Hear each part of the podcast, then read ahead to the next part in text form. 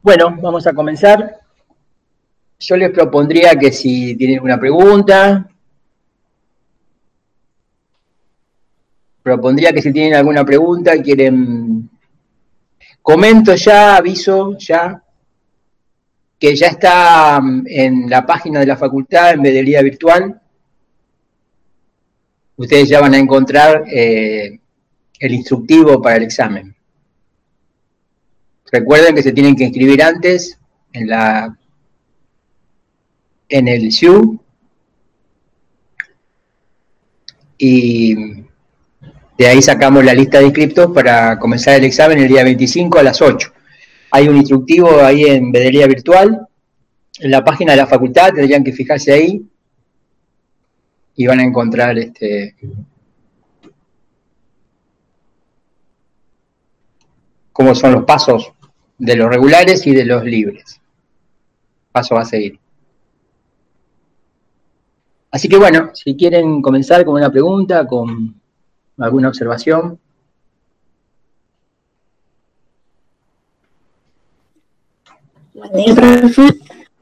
¿Se escucha bien? Sí, bien, bien. Bueno. Bueno, eh, arranco con una consulta muy breve. Dale. Me quedó haciendo un poco de ruido yo estuve en las jornadas de, las jornadas de psicoanálisis que hicieron ustedes con el equipo de la cátedra, muy interesantes. Y en, bueno, uno de los expositores, que su nombre es Guilla, no, no sé mejor quién es, hizo referencia al texto sobre cibernética y psicoanálisis. Y en un punto, bueno, él, él lo desarrolla diciendo que se trata de una discusión entre las ciencias humanas y ciencias exactas, y él dice en un momento que Lacan llega al final del texto sin poder responderse qué diferencia existe entre ciencias humanas y ciencias exactas. A la manera en que yo lo entiendo, eh, Lacan deja muy en claro esto y desde el principio, incluso en la manera en que ya hablamos en otras consultas que introduce el término conjetural quisiera saber si hay algo más que no estoy teniendo en cuenta, no, algo lo que hice y lo dijo de esta manera. No, no, no, esa, no, no, esa es una, bueno, esa fue una lectura. eh, Guille forma parte de, digamos, del equipo docente como ayudante alumno, o sea, él, él la materia, pero bueno, este, en ese caso lo hubiéramos tenido que poner que estaba mal la respuesta. en realidad sí, es como vos decís, la, la, digamos, el texto es muy claro, ¿cierto? Lacan diferencia ciencias conjeturales y ciencias exactas, sostienen eso, una diferencia importantísima. Que por otra parte se condice con, con, todo lo que trabajamos en la materia como forclusión del sujeto por parte de la ciencia, ¿no? Quiero decir, había que, había que digamos, esa, esa, esa diferencia, la diferencia entre ciencias exactas y ciencias conjeturales en ese texto está hecha de esa manera en relación a la, bueno, a la exactitud, la conjetura, lo real que vuelve al mismo lugar o, no, o, el lugar vacío, que, tiene que ver con la espera del hombre, ¿no? Dice todo eso Lacan ahí.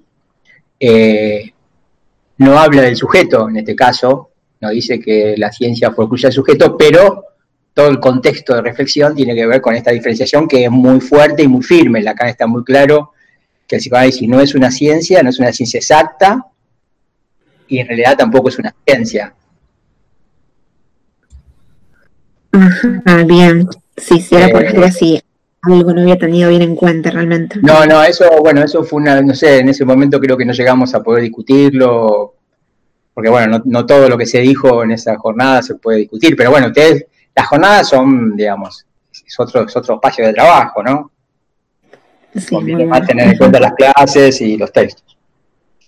Pero sí es como vos lees, Jessica, sí, es así. O sea, ahí no hay ninguna duda sobre la diferencia. Este, y bueno, y siempre como yo insisto en que ustedes lean todo lo que se propone, en el sentido que también hay que leer el título entero, ¿no? Digo, a veces uno se queda con psicoanálisis cibernética, en realidad es o de la naturaleza del lenguaje. Está ahí explicando la naturaleza del lenguaje, todavía no habla de significante, lo va a hacer un poco más adelante en su enseñanza, pero ya está, está entre líneas el concepto de significante, está en juego, ¿no? Bien. en este sentido pensaba, si era, si iba por ahí, que quizá la confusión a la que podría haber llegado a arribar Guillo o cualquiera de nosotros, eh, podría ir de la mano del momento en que Lacan ya intenta acercar, después de desarrollar, cibernética,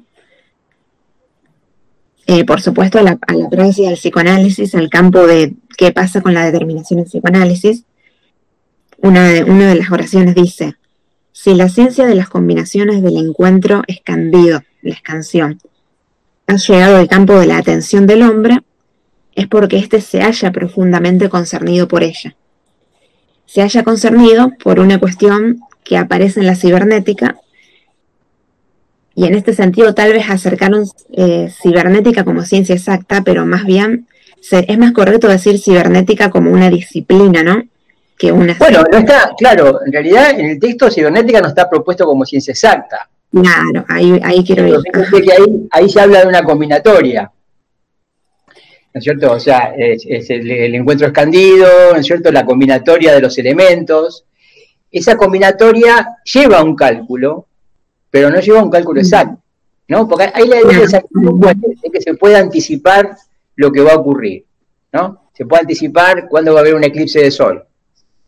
No se puede anticipar eh, qué número va a salir en la lotería, no se puede anticipar algo en la política o en la economía, ¿no? No son ciencias exactas.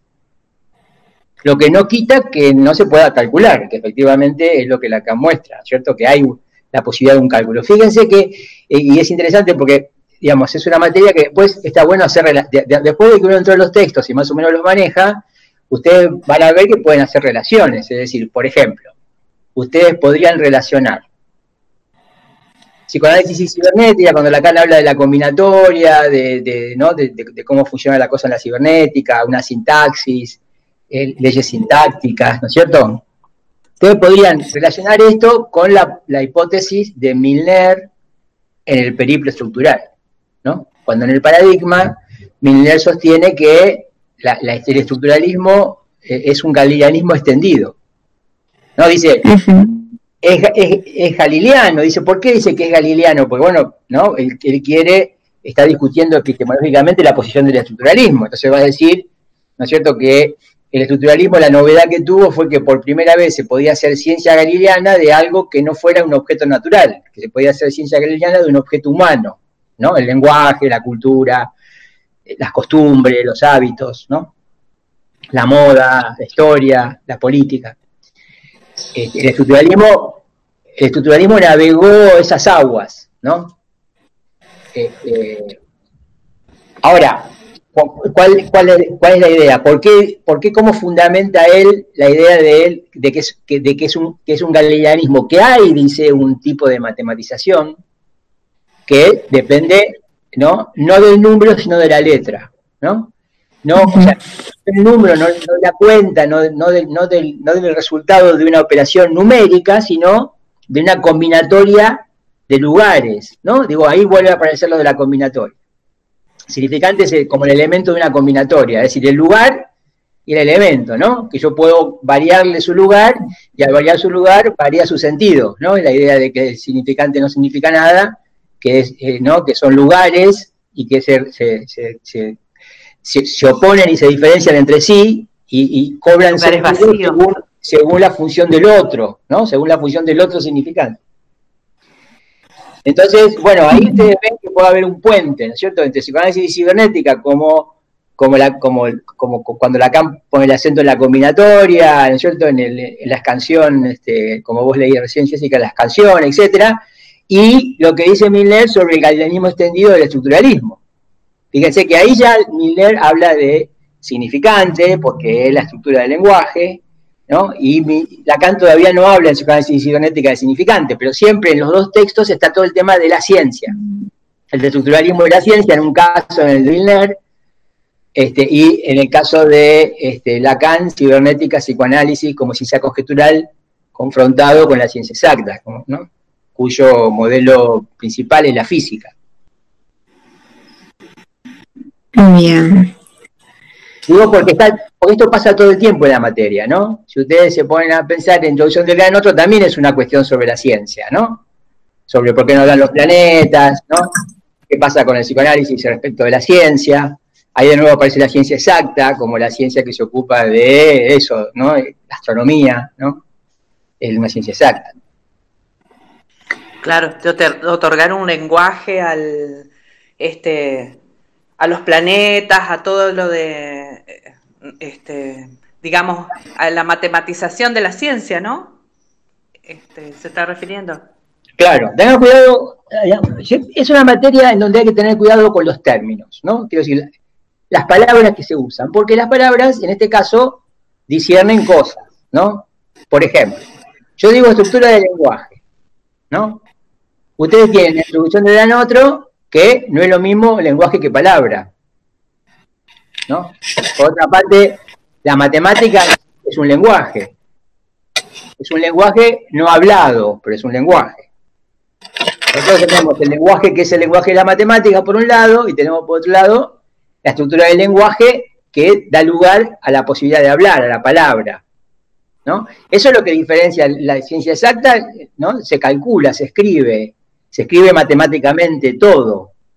Si se habla es como un complemento para entenderse sobre lo que se está escribiendo, pero no pasa por hablar. En cambio, en el psicoanálisis, ¿no es cierto? La cuestión pasa por hablar.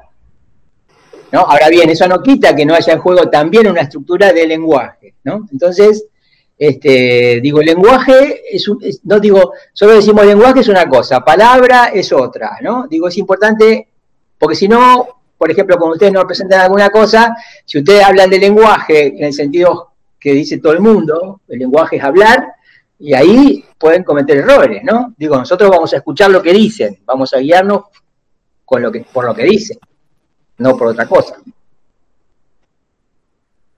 Profesor, y ustedes si no usan una preguntita. Ustedes si no usan los términos con alguna con algún grado de precisión, yo no digo que tenga que ser extremo, entonces ustedes mismos se van a terminar enredando en lo que quieren decir, ¿no? digo porque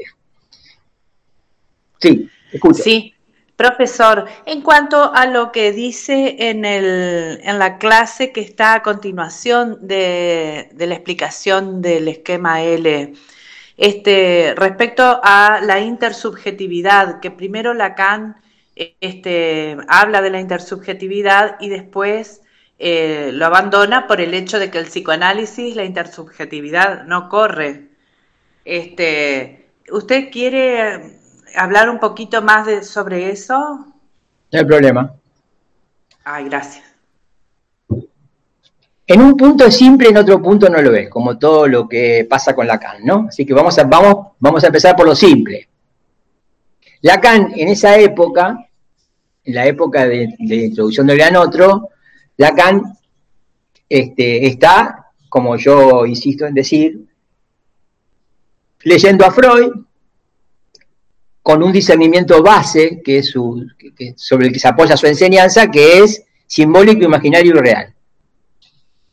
¿No? a la cual le interesa mucho aclarar qué va, qué va en cada uno de estos registros, lo llama, ¿no? qué se coloca en cada uno de estos registros y cómo funcionan en conjunto, porque son tres registros para la misma estructura.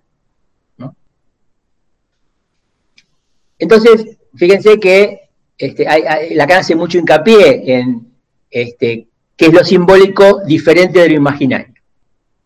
Entonces, en un primer momento, la forma eh, eh, a la que Lacan se, se le presenta la posibilidad de hacer esta diferenciación es que hay un otro imaginario y hay un otro simbólico, que es lo que Lacan este, consigna como el gran otro. Entonces, ¿el otro imaginario qué es? Es el otro del narcisismo en Freud, ¿no es cierto? ¿Qué dice Freud del narcisismo? Por eso narcisismo, por eso el mito de Narciso está en el trasfondo de la cuestión, es que, es que cuando yo estoy frente a otro, no queda claro si este es un verdadero otro.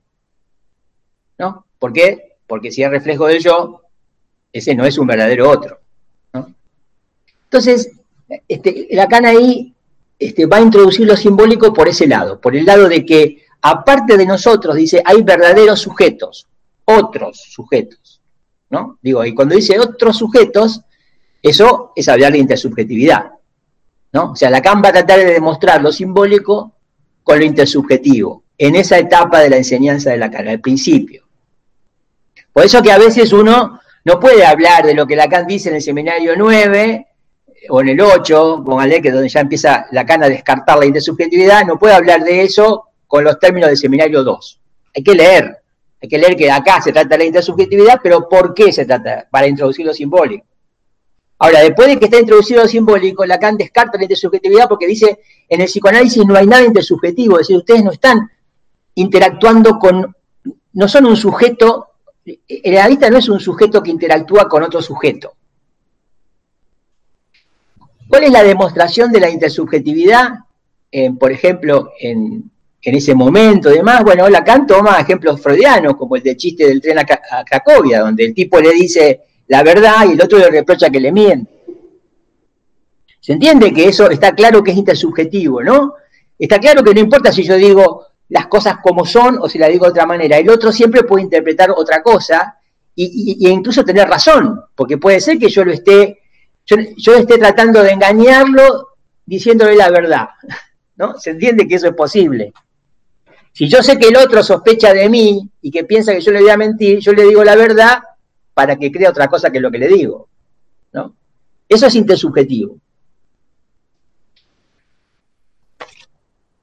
Esto, o sea, ustedes fíjense que si Lacan habla de verdaderos sujetos, que hay otros verdaderos sujetos que son los que están detrás del muro del lenguaje y es eso a lo que yo tengo que llegar, dice, ¿no es cierto? Para, porque si no, si no me quedo simplemente, me quedo estancado con la sombra, con los reflejos del yo, ¿no? Con lo que me, me devuelve el espejo ese pequeño otro que es una versión del yo, no es un verdadero otro, ¿no? Es un otro engañoso, es un otro falso, como otro es falso.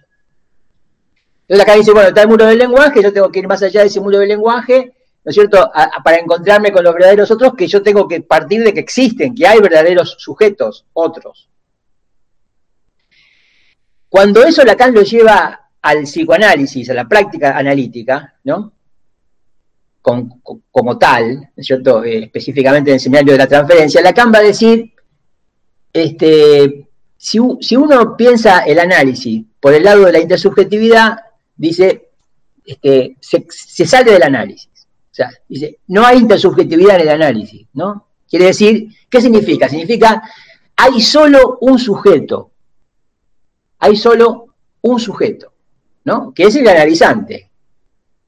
El analista no está ahí como sujeto, ¿no? Esto es importante que se vea. Entonces, entonces y, por qué lo tenemos Tiene que, ver, perdón, perdón, tiene que ver con la abstención, eh, con la abstinencia, digo, la no, no, no, no, no. no, no, no, tiene que ver con la estructura, tiene que ver con cómo se piensa el análisis, ¿no? Digo, bueno, está bien, hay dos personas ahí, pero no significa que haya dos sujetos, ¿no? Hay uno que es nombrado analista, otro es nombrado analizante, pero no son dos sujetos. Hay un solo sujeto en un análisis.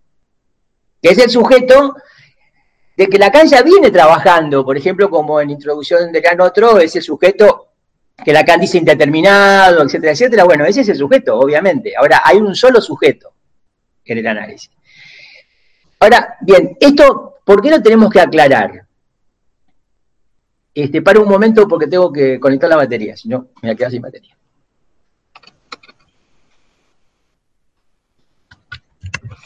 Ahí está. Bueno, se me cayó la cámara. Ahí. ¿Está bien? Sí.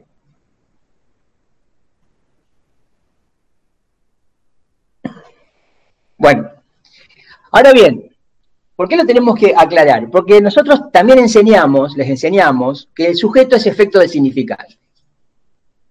¿no? Que no hay, digamos, que el sujeto no es el yo, ¿no? Que no es el yo ni, en, la, forma del moi ni la forma del ye, ¿no? Que el sujeto es el sujeto del inconsciente, es el sujeto efecto del significante, es el sujeto que, este, que no, bueno, que no, que no está, como es un efecto, no hay ninguna estabilidad del sujeto, el sujeto se, se manifiesta, emerge, ¿no?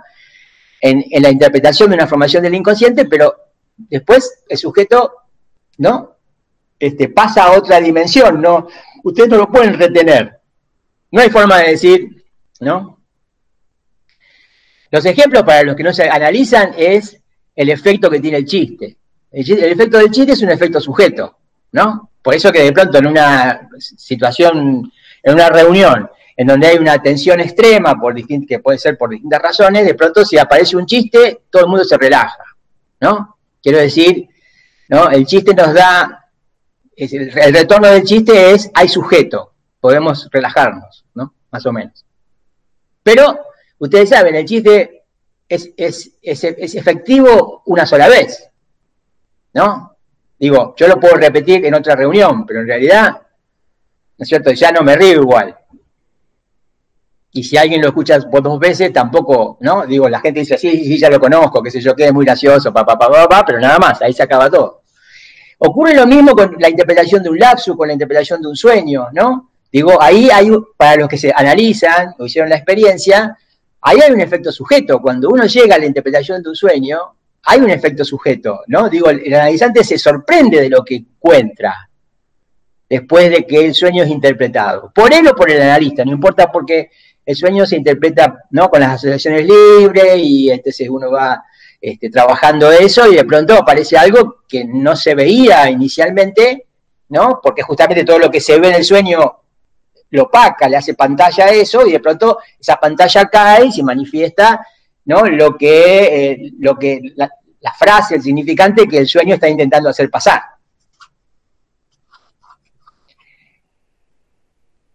En ese, en ese punto, digamos, como Lacan ya descarta la intersubjetividad, lo que dice es que en el análisis hay un solo sujeto, que es el analizante. El analista no está ahí como sujeto. Claro que es sujeto de su inconsciente, pero eso lo ve en su análisis, en donde ahí sí es sujeto. ¿no? Pero ese no es su análisis, ese es el, análisis de su analizante. Acá no cuenta, digamos. Entonces, entonces es lo que Lacan dice cuando dice, por ejemplo, en la estructura de la comunicación, que es intersubjetiva, ¿no es cierto? O eh, eh, la definición del signo, digamos, que es intersubjetivo, ¿no es cierto? Es que un signo representa algo para alguien, ¿no? Digo, hay un, emisor y un receptor, ¿no? un signo representa algo para alguien. Lacan dice, esto está totalmente desconstruido en el psicoanálisis, digamos, usamos una palabra que no es de, no es Lacan, pero no importa, todos la conocemos. Eso está desconstruido en el análisis, y entonces el análisis, ¿cómo es? Es un significante representa un sujeto para otro significante. Es decir, no hay un alguien, no hay, no, hay, no hay un otro, no hay un alguien a quien va dirigido el signo, sino porque porque el significante está, el sujeto está entre los significantes que, enuncia el analizante. Y él es, eso es él como sujeto ¿no? del, inconsciente. Del inconsciente que lo determina, obviamente.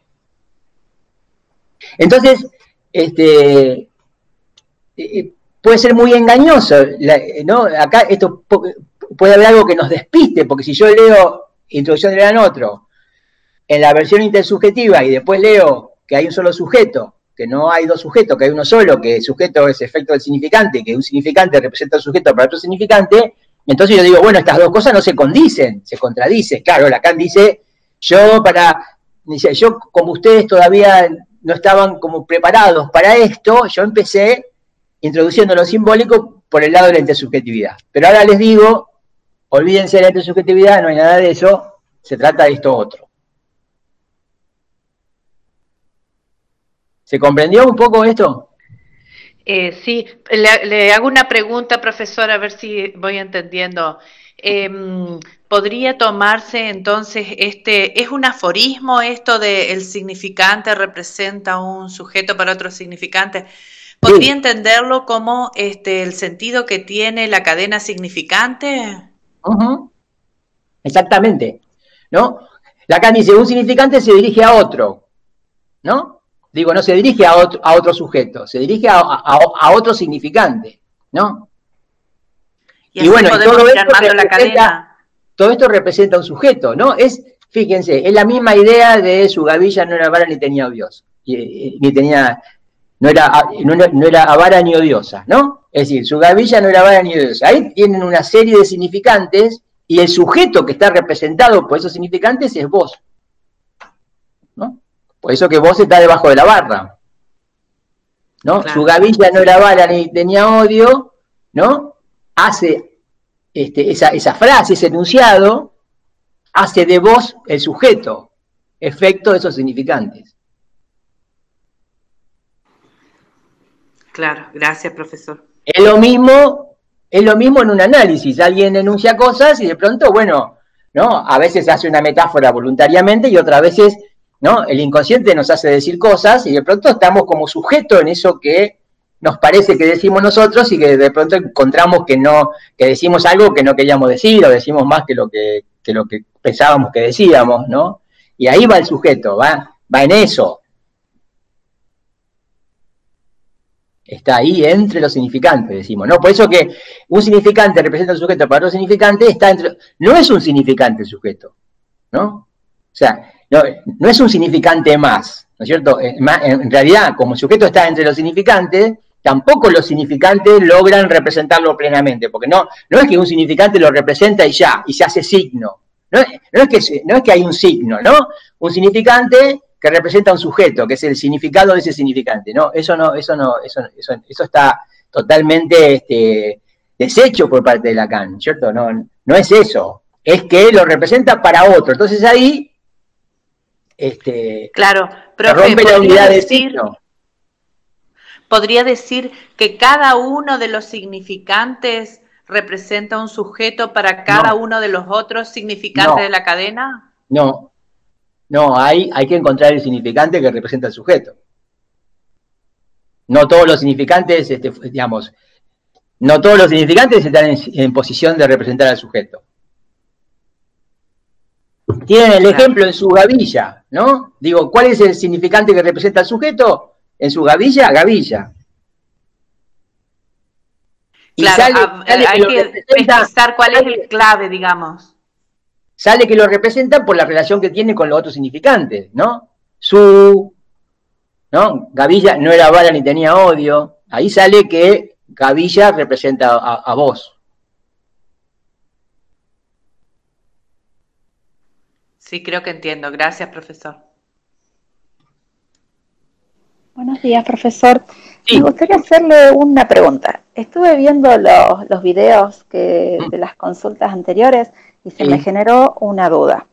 Eh, bueno. en uno de ellos, eh, bueno, hablaba que, bueno, hacía referencia a que la inhibición es imaginaria, que la angustia es real y que el síntoma sería simbólico, pero que se mm. puede descifrar mediante el análisis. Bueno, posteriormente, en otro video, hace referencia al, eh, lo, lo posiciona el síntoma en lo real, pero dice que yo después encontré otro, que es un apunte suyo que dice el porvenir del psicoanálisis en relación con lo real de Lacan. Bueno, creo que ahí más o menos.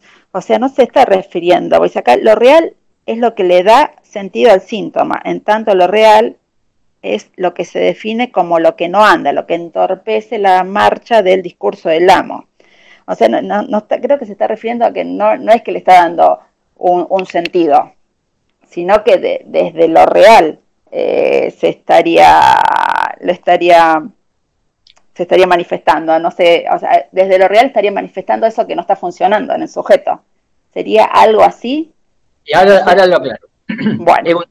es un tema interesante difícil y es, crucial, ¿no? O sea, primero, lo primero está perfecto, es así, ¿no es cierto? O sea, este, la inhibición es imaginaria, la angustia es real y el síntoma es simbólico, con lo cual es lo único que se puede descifrar en el análisis. Fue una indicación al pasar, nosotros no estamos trabajando inhibición, síntoma y angustia de Freud, pero estamos trabajando lo simbólico, estamos trabajando el desciframiento, por eso venía en ocasión para hacer una indicación general en donde, bueno, no es que el psicoanálisis interpreta todo, ¿sí? Se interpreta solo el síntoma, ¿no? O todo lo que tiene estructura de lenguaje. De ahí la importancia de lo que estamos intentando enseñar, ¿no?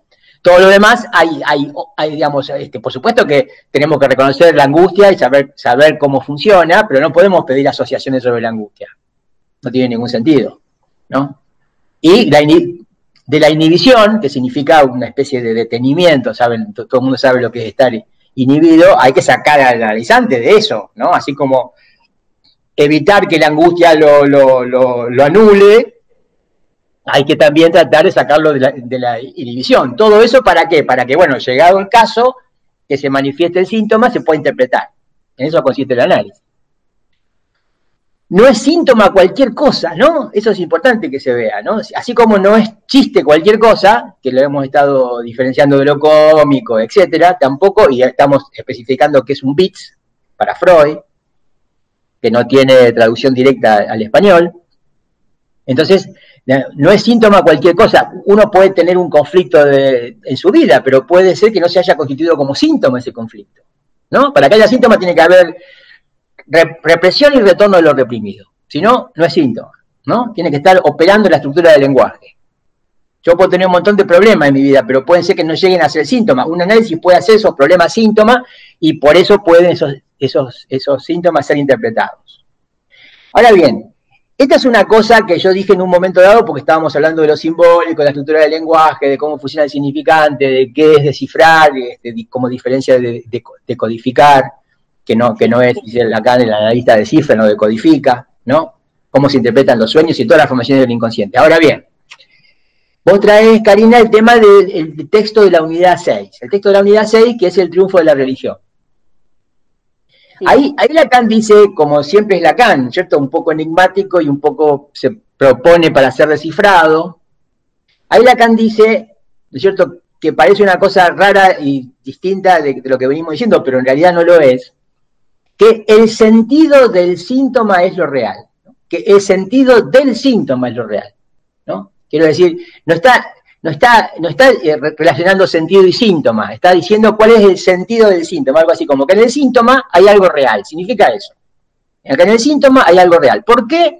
Justamente porque el síntoma es lo que muestra algo que no anda, ¿no? Digo, justamente el discurso del amo, dice Lacan, quiere que todo marche sobre ruedas y de pronto aparece el síntoma que ¿no? da cuenta de lo que no anda. Entonces Lacan dice, en ese sentido, en el síntoma hay algo real. Ahora después, y es la idea que está en el mismo texto, si ustedes lo lean con atención, dice que la idea cuál es, es que, es que nosotros en el psicoanálisis lo que hacemos es descifrar ese síntoma tornándolo equívoco. Que la, que la, interpretación tiene que ser equívoca. ¿Qué significa que la interpretación es equívoca? Que la interpretación pasa por el significante, ¿no? Lo que, lo que hace al equívoco es, la, es ese, significante. Y de esa manera, dice Lacan, se puede hacer retroceder al síntoma. Hasta cierto punto, porque va a haber algo del inconsciente que nunca será interpretado, que es la represión primaria. ¿No? Con lo cual significa que no es que uno cuando se analizó, así se haya analizado mucho, uno deja de tener inconsciente. Al contrario, el inconsciente es algo que siempre va a operar, siempre nos va a hacer soñar, estemos analizados todo lo que estemos analizados, más analizado que uno esté, siempre va a tener siguiendo teniendo lapsos, olvidos, ¿no? Todo eso tal vez no va a ser igual que cuando se empezó a analizar, no va a ser igual que al principio, no va a tener la misma posición uno respecto de, del inconsciente, ¿no? No va a tener la misma posición este, este, antes de analizarse que después de analizarse, pero efectivamente este, nunca se va a interpretar todo el inconsciente y nunca vamos a dejar de tener inconsciente, si se quiere. Entonces, una cosa es decir que ¿no? Este, el sentido del síntoma es lo real. Y otra cosa es decir, ¿no? Quiero decir que hay algo real en el síntoma, más allá de que después eso, eso se lo hace retroceder, se lo, se lo digamos, este, hay que tornarlo equívoco en el análisis para que ese síntoma retroceda. Después, bueno, viene toda la discusión sobre si tenemos que eliminar el síntoma totalmente en el análisis o no, porque si lo eliminamos del todo, entonces el psicoanálisis es exitoso y si es exitoso, este, pierde sentido, ¿no? Digo, el psicoanálisis de alguna manera se trata de que fracase, bueno, todas esas cuestiones que Lacan siempre este, contraintuitiva, vamos a decir así, que Lacan introduce, que nos despitan un poco, pero que si uno se pone a reflexionar y a trabajar estas cosas relacionándolo este, con otros textos y en otros, con otros problemas, este, todo eso tiene un sentido, digamos, analítico, podríamos decir, ¿no? Eh, tiene, tiene, sentido en el psicoanálisis. Por eso es que a veces este, el psicoanálisis parece ¿no es cierto?, decir cosas raras y, ¿no?, qué sé yo, que si van a decir no, no apunta a ser exitoso, sino que apunta a fracasar, cosa que uno dice, bueno, no, ¿cómo? Eso va en sentido contrario de lo que todo el mundo piensa, todo el mundo quiere ser exitoso, ¿no? Pero bueno, ahí donde Lacan dice la que va a triunfar es la religión, el psicoanálisis cuanto más sobrevivirá o no, dice. Ahora, y es una aclaración importante que quiero hacer. Nosotros venimos trabajando con mucha precisión, podría decir así, conceptos de los primeros seminarios de Lacan, de la conferencia de psicoanálisis cibernética que hablamos hoy, o, bueno, las, clases estas, o, la instancia de la letra, por ejemplo, ¿no? Donde nos interesa que haya lectura, que ustedes pesquen lo que van pudiendo pescar, es introductorio, con lo cual siempre van, a quedar cosas que no van a poder resolver, pero bueno, pero hay cosas con nuestra guía que seguramente ya pudieron organizar, armar y están entendiendo sobre eso lo vamos a examinar, vamos a examinar sobre lo que ustedes este, manejan, no sobre lo que no manejan. Ahora bien, la última unidad es una unidad que tiene otras características, ¿no? Por ejemplo, esa, conferencia de prensa, El triunfo de la, religión, donde Lacan contesta preguntas de periodistas y después hizo un texto, esa conferencia de prensa tiene algunos giros difíciles a veces, ¿no? Digo, hay que, hay que leerla muchas veces y aún leyéndola muchas veces, si uno se está introduciendo, piense que es una conferencia de prensa de Lacan que por ser conferencia de prensa podemos ponerla para la lectura, pero es del año 74. Piensen cuánto tiempo pasó entre los primeros seminarios, ¿no? O sea, Lacan dice eso mucho tiempo después, después de haber dicho todo lo que dijo antes.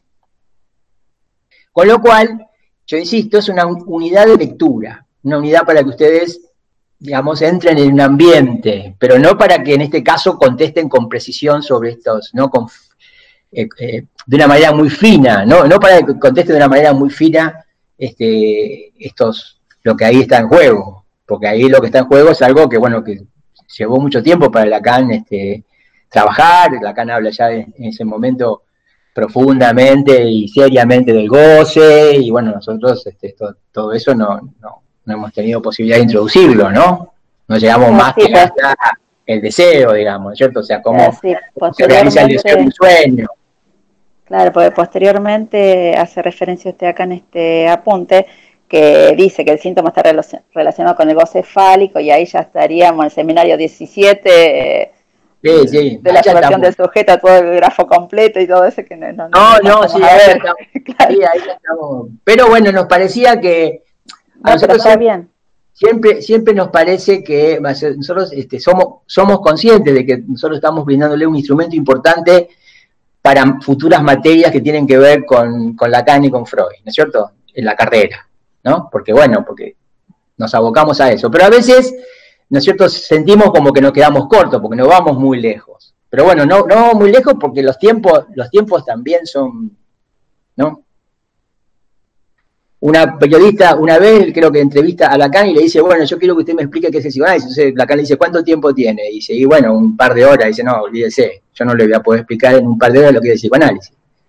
¿No? Digo, Lacan insinuaba que necesitaba como días, ¿no? Muchas horas para que pudiera hacer llegar, ¿no? En qué consiste el psicoanálisis. Y bueno, es más o menos lo mismo. Nosotros tenemos un tiempo limitado del año y bueno, hacemos lo que podemos en ese tiempo y así todo este, nos parece, a veces nos parece que nos quedamos cortos, pero bueno, por eso que tenemos esta unidad 6 para que quienes, quienes pesquen muy rápidamente todo lo que nosotros este, estamos trabajando al principio o, en las otras unidades, ahí puedan ya hacer relaciones más interesantes, más, ¿no?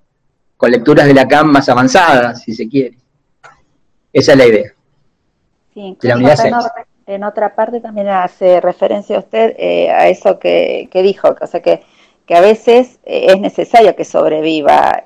Dice así, el sentido del psicoanálisis es el síntoma. Para que el psicoanálisis sobreviva es necesario que lo real exista. Lo real le da sentido al síntoma. Eh, porque si por medio del, del, sentido se reduce al síntoma y a lo real, lo que va a ocurrir es que se vuelva a la religión. Eso es lo que usted dijo antes. Está muy bueno, más allá de que estamos muy avanzados acá, está, se, entiende, pero me había surgido esa duda y digo, uy, ¿qué pasó? Está. Gracias por la explicación. No, bien, bien. Bueno, ¿alguna otra pregunta? Insisto para los que se han ido conectando después, que ya en la página de, de Bedelía Virtual, en la página de la facultad, ya está, si se quiere, el instructivo sobre cómo tienen que hacer para rendir los libres y los regulares. Y todo lo que no esté ahí lo vamos a ir informando, este, me lo pueden preguntar acá, obviamente, pero también lo vamos a informar el, mismo día del examen, donde les advierto, en vez de a las 9, como es clásicamente el inicio de la mesa, esta vez hemos pedido que se conecten a las 8, para, la asistencia. Así no nos demoramos tanto porque, bueno, estos métodos, estas metodologías nuevas, este, por ahí este, nos, imponen otros ritmos.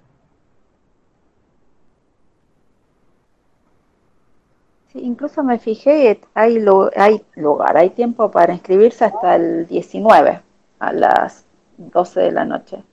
Sí, porque bueno, Sí, creo que son 72 horas antes. No sé si son 72 horas, este, este, ¿cómo se llama cuando se dice de días hábiles? 72 horas hábiles, ¿no? De días hábiles. Lo, que pedimos es esto, bueno, ustedes tienen 72 horas para inscribirse. Los libres se tienen que inscribir en comunidades, está, está en el instructivo, 48 horas antes, por lo menos, para que nosotros podamos sumarlos, después de que tengamos ya la, lista definitiva, para que podamos sumarlos al, examen escrito, que lo van a encontrar como una tarea, dice alumnos libres 25 del 11. Entonces, ustedes se inscriben 72 horas antes. A las 48 tienen que ya estar inscritos en comunidades. Y nosotros a las 24 horas antes lo sumamos a la tarea. Y la tarea, los libres la van a recibir, el examen escrito, lo van a recibir, lo van a poder abrir recién a las 9 de la mañana. Dan, la asistencia a las 8, pero recién se abre a las 9 de la mañana. Y tienen dos horas. Se cierra a las 11. Así que lo tienen que, tienen que bajar un archivo o copiar las preguntas o bajar un archivo, lo, pueden hacer en Word o en, la plataforma que ustedes quieran y lo tienen que subir como PDF para que no haya posibilidad de que nadie lo altere. Al examen escrito. Nosotros después bajamos ese archivo, leemos el escrito, si pasan al oral, algún día posterior, al día siguiente o a los dos días, veremos, este, le, hacemos este, el examen oral. Y como regular, eh, si entendí bien, se puede preparar un tema que no dure más de ocho minutos, y más o menos aproximadamente. Y después, bueno, eh, comenzarán las preguntas. Así es. Sí, más o menos es media hora del examen, preparan un tema, nosotros a veces cuando escuchamos alguna cosa podemos... Es un tema que, bueno, que, a veces lo, hacemos más dialogado, más que, una exposición, ¿no? Después arranca, después hacemos una pregunta de medio, siguen, ¿no? A veces se termina el tema, a veces no se termina, todo depende de la extensión de lo que ustedes preparen. Y después, bueno, después sí hacemos algunas preguntas y a la media hora más o menos queda claro si ustedes están para aprobar o no. Bien, bien, gracias.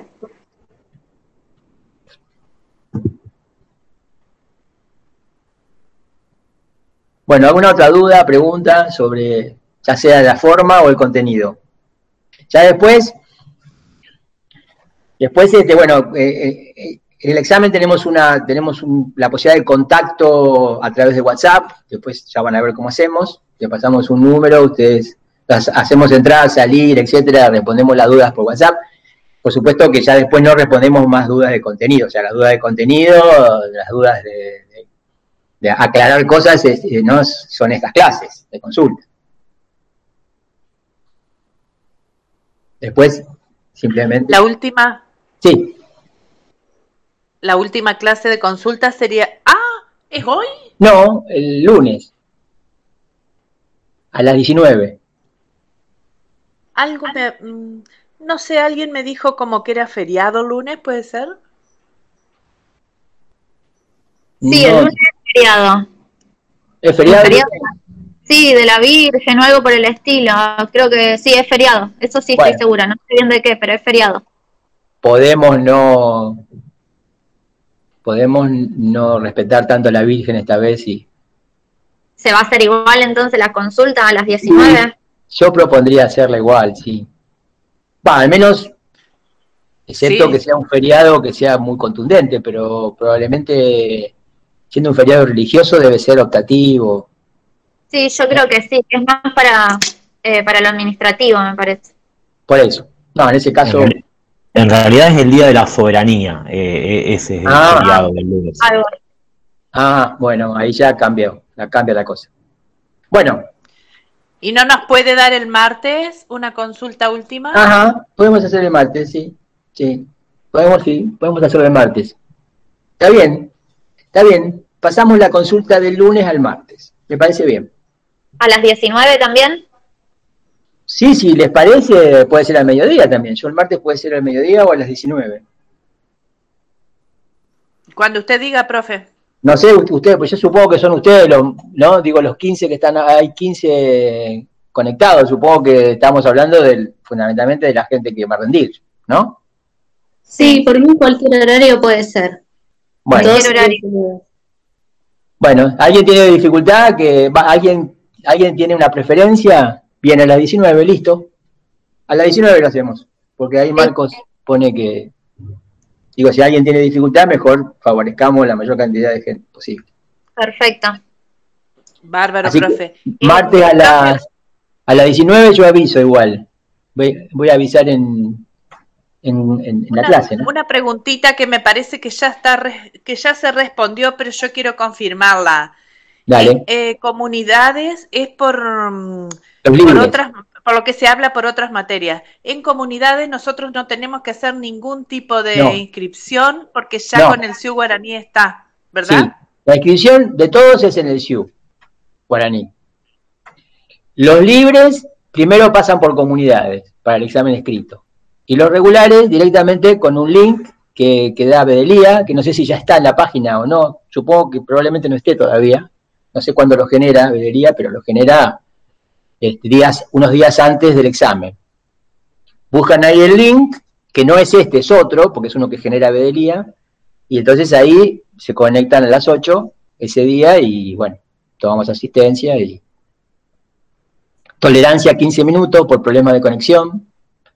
O sea que se van sumando a las 8, pero bueno, algunos llegará a 8 y 10 a lo mejor por problema de conexión, o 8 y 14, y bueno, pueden, allá después de los 15 minutos ya está, ya no, no podemos seguir sumando gente porque dividimos en dos tribunales y se, abre otro link para el otro tribunal y entonces tomamos independientes los dos tribunales. Ah, entonces es tribunal, no es un solo profesor. No, no, tribunal, tribunal. Sí, sí, la, reglamentación este, dice que tiene que ser tribunal. En, cada caso, cada tribunal está presidido por un profesor. Uno lo presido yo, otro lo preside Aldo Morelo.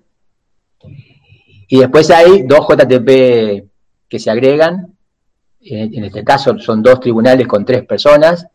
La única situación en la que, la única situación aceptable para que sean dos profesores es que alguno de los otros dos que no presiden el tribunal tengan problemas de conexión y se tengan que desconectar. Se puede quedar un tribunal, o sea, el tribunal tiene que, tenemos que empezar tres. Si durante el examen hay alguien que no, no puede seguir conectado o se desconecta, puede seguir. Si me desconecto yo eh, eh, o Aldo, eh, se cae, se cae por hasta que no nos podamos a conectar, se cae el, examen. No puede seguir el examen sin el, que preside. Claro, este, yo estaba pensando en los temas de conexión, por ejemplo, ahora acá en mi casa, allá en mi casa, está cortada la luz porque este, están talando árboles, que entonces no tengo wifi. Yo en mi caso, si me pasa algo, algo parecido, tengo que venir al centro de la ciudad a buscar otro, otra conexión de wifi. Sí, pueden hacer eso, también pueden usar, digamos, también pueden usar el teléfono. Fíjense que hay un, una aplicación Meet, Google Meet para el teléfono. Digo, en el, yo sé que no es lo más cómodo, pero en el, último de los casos tienen la posibilidad de conectarse con el teléfono. Bueno, les va a gastar datos, pero bueno, no podemos hacer nada, ¿no? Digo, traten de prever. Tiene razón, sí, sí. Eso es lo que estoy haciendo ahora en este momento, sí, sí. Traten de prever estas dificultades. Después, bueno, la, reglamentación también dice que, que digamos, según en qué momento del examen el estudiante se desconecta, eh, bueno, se vuelve a conectar enseguida, no hay problema. Si la desconexión dura mucho tiempo, se desconecta más de una vez, el examen resulta Profe, queda, como, queda como ausente. Le quiero comentar algo. Eh, una, eh, un corte distinto es el que está sufriendo Juan Pablo. Nosotros ayer tuvimos que hacer no sé cuántos meet porque se le desconectaba todo el tiempo y ahora veo que está igual porque se conecta, se desconecta. Eh, ¿Qué pasa en, e, en, ese caso? Y bueno, eso, si se, si se desconecta más de una vez, queda ausente. Nosotros tenemos que poder tomar el examen, obviamente, ¿no? Profesor, una pregunta. ¿Uno se puede conectar con dos dispositivos? Por ejemplo, eh, la computadora, bueno, la notebook y el celular, porque a mí se me suele desconectar. Te retumba, a veces te retumba y te hace eco. Sí, a lo mejor lo que se puede hacer es anular, anular uno de los dos micrófonos. Claro, sí, eh, yo por ejemplo, pueden usar uno, pueden usar uno para el audio y otro para la imagen, por ejemplo. Bien, porque yo en algunas clases, por ejemplo, eh, con la notebook se me desconectaba cada rato, entonces tenía también el celular conectado. Y bueno, con uno cámara y el otro no tenía la cámara y le eh, sacaba, o sea, muteaba el sonido, por ejemplo, de la computadora que por ahí es más lento, como que arrastra más. Eh, entonces, por eso preguntaba si se podía tener los dos por las dudas que se desconecte uno. Sí, sí, no, no veo ninguna dificultad mientras... Mientras alguna parte esté por alguno de los dos dispositivos estaría los exámenes Los exámenes son públicos incluso, ¿no? Quiero aclarar de que si alguna otra persona quiere estar presente en un examen, tiene que estar muteado, pero puede estar presente. Bien, listo. Gracias. Base de la universidad pública, este, especialmente por todo lo que hicieron con esto durante la dictadura, los exámenes son públicos. O sea, los lo, presencia cualquiera que quiera. Ustedes se pueden poner de acuerdo en que alguien no quiere ser presenciado, pero, pero en realidad tiene, si alguien quiere presenciar un examen, tiene derecho a hacerlo, ¿no? Se entiende que el resguardo de la, de la transparencia del acto.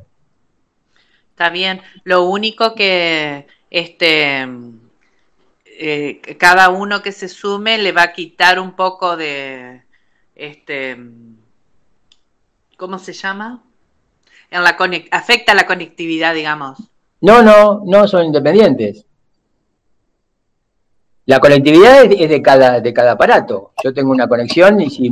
no, no, no. Eh, eh, quise decir la calidad de la este, de la conexión. Bueno, no, no. Eh, experiencia hemos tenido cuando quedan micrófonos abiertos, por ejemplo. Bueno, bueno, bueno, la, bueno, la condición para presenciar un examen es con el micrófono cerrado y con la, inclusive con la pantalla cerrada también, o sea, este, o sea, ustedes presencian, no, no tienen ninguna participación, no pueden hablar, no pueden preguntar, no pueden nada, o sea, este, podemos en ese caso arreglar con el compañero, la compañera, si, no lo vamos a poner nervioso. Esa es una cuestión entre ustedes, ¿no? Digo, quiero decir, a ver, lo, voy a volver, lo voy a decir porque eh, esto es importante porque hay un concepto de la universidad pública que, es importantísimo a mi, entender, que, y que no sé cuántos actores de la comunidad universitaria, y estoy tal vez incluyendo profesores, no, no sé si les, queda claro esto, pero yo quiero ser yo claro. Los exámenes son públicos. Eh, si yo, por ejemplo, yo rindo y quisiera rendir solo porque me pongo nervioso y viene un estudiante y me dice, yo quiero presenciar tu examen, yo le puedo decir, mirá, disculpame, preferiría que no. Pero si alguien quiere presenciar el examen, a pesar de que yo me oponga o que me ponga nervioso o que yo le ruego que no se conecte, lo que sea, tiene derecho a presenciar el examen, porque hace la transparencia del acto de examen que es fundamental, ¿no es cierto? Durante la dictadura los exámenes no eran públicos y entonces se, aprobaba gente por, por, ideología, se, aprobaba gente por, se aprobaba se desaprobaba gente por afinidad ideológica.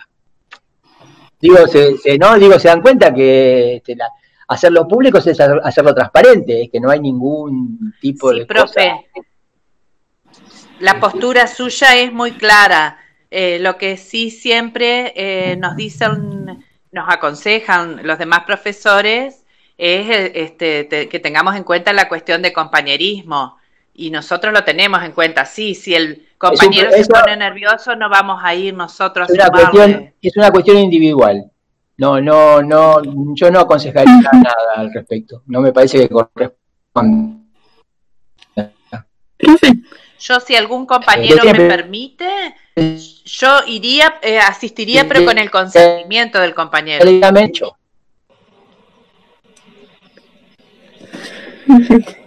Profe, disculpe. Eh, sí. Una breve consulta, una pregunta medio rara, pero casi una confirmación, a ver si es así. Cuando Lacan refiere a la ciencia moderna, eh, hablando primeramente de la episteme como un saber vinculado a determinadas exigencias de coherencia, bueno, eso es saber previo a todo progreso ulterior de la ciencia en cuanto experimental. O sea, ciencia moderna, ciencia en cuanto experimental. Este la ciencia moderna es experimental, ¿no? Sí, sí, sí. sí. Este experimental es exclusivamente equivalente a hablar de la hipótesis encarnada en un instrumento. Y no hay más que esto. En el sentido de que ya no necesitamos hacer la experiencia para confirmar la hipótesis cuando el, instrumento es quien la confirma. Experimental. esa, es la trampa, esa es la trampa de la ciencia, ¿no? La trampa de la ciencia es que la ciencia y una hipótesis la encarna en un instrumento y con el instrumento demuestra lo que, lo que digamos, con el instrumento demuestra un, hecho real. ¿No? ¿Se entiende? ahí, ahí, está la experiencia. Ustedes saben que, por ejemplo, cómo, cómo, cómo funciona la, digamos, cómo funciona la, cómo funciona la ciencia. La ciencia funciona con el lenguaje de la matemática, por un lado, y por otro lado, con la cuestión de que los, las experiencias se tienen que poder replicar. Por eso que se publica, en, se publica en revistas científicas cómo se hizo tal experimento que demuestra tal hipótesis. Y ese experimento se tiene que poder replicar, o sea, otro, otro investigador tiene que poder hacer la misma experiencia y llegar a los mismos resultados. Ni les cuento que todo esto da para, como se dice, la zaraza, ¿no? Digo, sí, porque es muy difícil que se replique el experimento y a veces se lo replica y da los resultados. Pero la ciencia avanza a pesar de todo, de esa manera. Pero es eso, el lenguaje de la matemática y, y el experimento. Por eso que Lacan ahí dice que la ciencia es experimental. Y la ciencia, en tanto que experimental, digamos, puede desentenderse de la verdad que le dio origen a ese saber que se, que se pone en juego a través de esos aparatos y con esos y esas experiencias. Pero no podemos los analistas desechar esa dimensión de la verdad en estado naciente. Estado naciente. Bien, profe. Gracias. Bueno, ya llegamos a la hora. Si no tienen más dudas, lo dejamos para preguntar algo mínimo con respecto a los libres. O sea, queda claro por lo que está ahí en Bedelía el tema del de, procedimiento, el protocolo. Yo quería preguntar si a lo mejor había un estimado de, eh, de cuánto antes van a avisar eh, en caso de que pasemos al escrito eh, cuándo rendiríamos el oral, yo por el tema de manejarme con permisos laborales o cuestiones por el estilo. O sea, eso que sea uno un par de días antes nos avisarían qué día rendiríamos. Bueno, eh, sí, yo tendría que chequear con, porque hemos, eh, hemos arreglado que vamos a armar un solo tribunal para los libres.